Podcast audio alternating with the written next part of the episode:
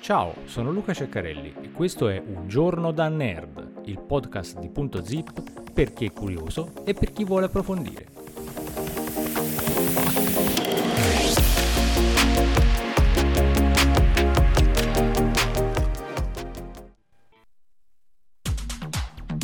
Episodio 68 di Un giorno da nerd, benvenuti.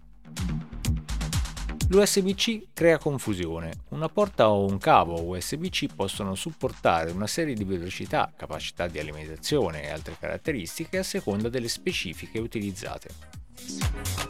Oggi l'USB-C può supportare diverse velocità di trasferimento dati, da 0,48 Gbps l'USB 2.0 fino a 40 Gbps eh, USB 4, Thunderbolt 3 e Thunderbolt 4. Le cose stanno per intensificarsi. Oggi l'USB eh, Implementers Forum, USB IF, ha pubblicato le specifiche della versione 2.0 dell'USB 4. La specifica aggiunge il supporto opzionale per una larghezza di banda bidirezionale di 80 Gbps e la capacità opzionale di inviare o ricevere dati fino a 120 Gbps.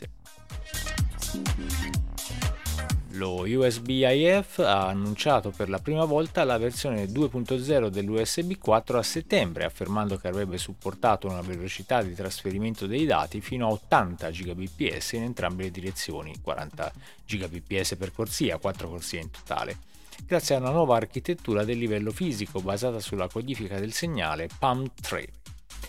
Per quanto possa valere, anche Intel ha presentato una demo di Thunderbolt a 80 Gbps, ma ancora non ha rilasciato specifiche ufficiali. La versione 2.0 di USB 4 offre un buon potenziale rispetto alle specifiche originali di USB 4 che hanno introdotto il supporto opzionale per il funzionamento a 40 Gbps. È sufficiente controllare le schede tecniche per sapere che tipo di prestazioni si ottengono. Una volta usciti i prodotti USB 4 versione 2.0 sarà possibile raggiungere gli 80 Gbps con i cavi passivi USB-C che attualmente funzionano a 40 Gbps, ma sarà necessario acquistare un nuovo cavo se si desidera un 80 Gbps attivo e più lungo. Oggi l'USB IF ha confermato che la versione 2.0 dell'USB 4 si spingerà ancora più in là, supportando opzionalmente una velocità di trasferimento dati fino a 120 Gbps su tre corsie. Nell'annuncio si legge opzionalmente per alcune applicazioni come il pilotaggio di display ad altissime prestazioni basati su USB 4, l'interfaccia di segnale USB Type-C può essere configurata in modo asimmetrico per fornire fino a 120 Gbps in una direzione, mantenendo 40 Gbps nell'altra direzione.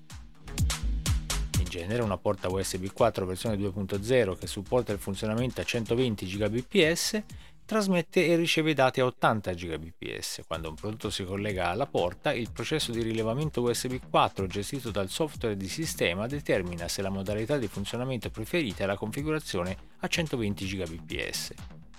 Dopo essersi inizialmente connessa a 80 Gbps, la porta passerà al funzionamento a 120 Gbps.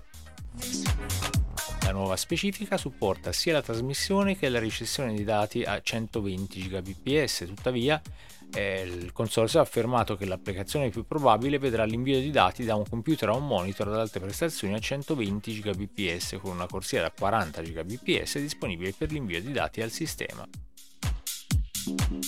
La nuova specifica USB-C si rivolgerà alle configurazioni con esigenze di visualizzazione estreme, fra cui risoluzioni superiori a 4K, frequenze di aggiornamento di livello gamer, colori HDR e monitor multipli. Le richieste di larghezza di banda da parte di creatori e giocatori continuano a superare il limite di 40 Gbps della specifica originale.